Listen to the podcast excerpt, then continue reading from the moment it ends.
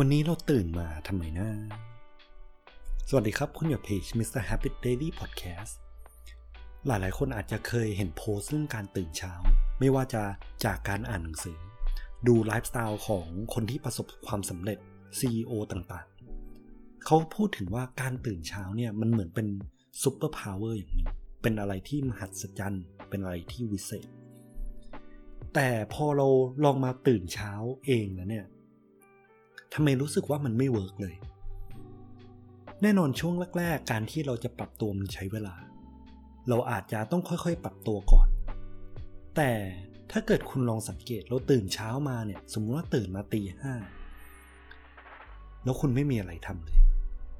แบบเนี้ยคุณจะแหกตาตื่นมาทำไม เราลองยกตัวอย่างเคสอย่างเคสที่เราต้องรีบไปขึ้นเครื่องตอนเช้า พรุ่งนี้มีสอบตอนเช้า รุ่งนี้มีเดทตอนเช้า เคสเนี่ยสำคัญมากจนบางคนต้องตั้งนาฬิกาปลุกไว้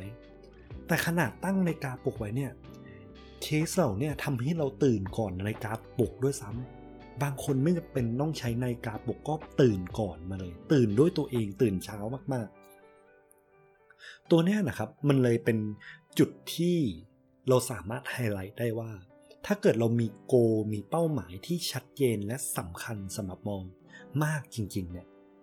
มันก็สามารถทำให้เราตื่นเช้าได้ เราตื่นเช้าด้วย excitement แล้วตัว activity เหล่านี้มันก็ไม่ได้มาทุกวันนะ แบบเนี้ยคุณก็อาจจะต้องเริ่มสร้างเป็น morning routine ของคุณ บางคนเขาตื่นเช้ามาเพื่อออกกำลังกาย บางคนตื่นเช้ามาเพื่อทำอาหาร อาจจะอ่านหนังสือบ้าง เล่นดนตรี กิจกรรมเหล่านี้เป็น hobbies เป็น การที่คุณได้ใช้เวลาส่วนตัว อยู่กับตัวเองทำในสิ่งที่ตัวเองชอบ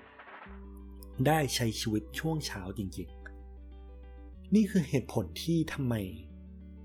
คนหลายๆ คนถึงเชียร์เรื่องการตื่นเช้ามากๆ เพราะช่วงเวลาตอนเช้าเนี่ยเป็นช่วงเวลาที่เขาได้อยู่ตัวเอง เป็นช่วงเวลาที่เขาได้มีความสุข ถ้าเกิดคุณสามารถหาความสุขแล้วหาแอคทิวิตี้ตรงนั้นได้เนี่ย แน่นอนครับว่าเราก็อยากจะตื่นเช้าขึ้นมา เราตื่นเช้าขึ้นมาด้วย excitement ตื่นเช้าด้วยการที่เราอยากจะทำ activity ต่างๆ แต่แน่นอนว่าการตื่นเช้าเนี่ยไม่ได้เหมาะสำหรับทุกคนนะครับ บางคนอาจจะมีสถานการณ์มีไลฟ์สไตล์ที่ไม่เหมือนกัน เพราะฉะนั้นแล้วถ้าเกิด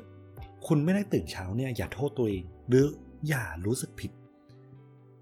อย่างหนึ่งที่คุณอดัมแกรนได้กล่าวไว้ใน Twitter ของเขาเนี่ยเขาพูดว่าคนที่ประสบความสำเร็จหรือคนที่เป็น CEO ต่างๆเนี่ยเขาไม่ได้care ครับว่า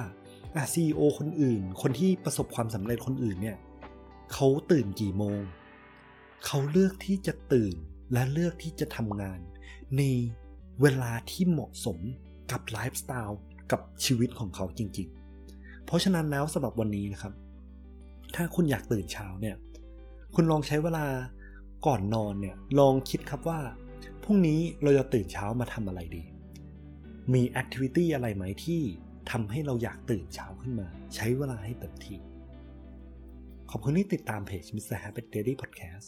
อย่าลืม celebrate ตัว small wins แล้วก็ตัว activity เล็กๆ ที่คุณเลือกที่จะทำในทุกวันนะครับ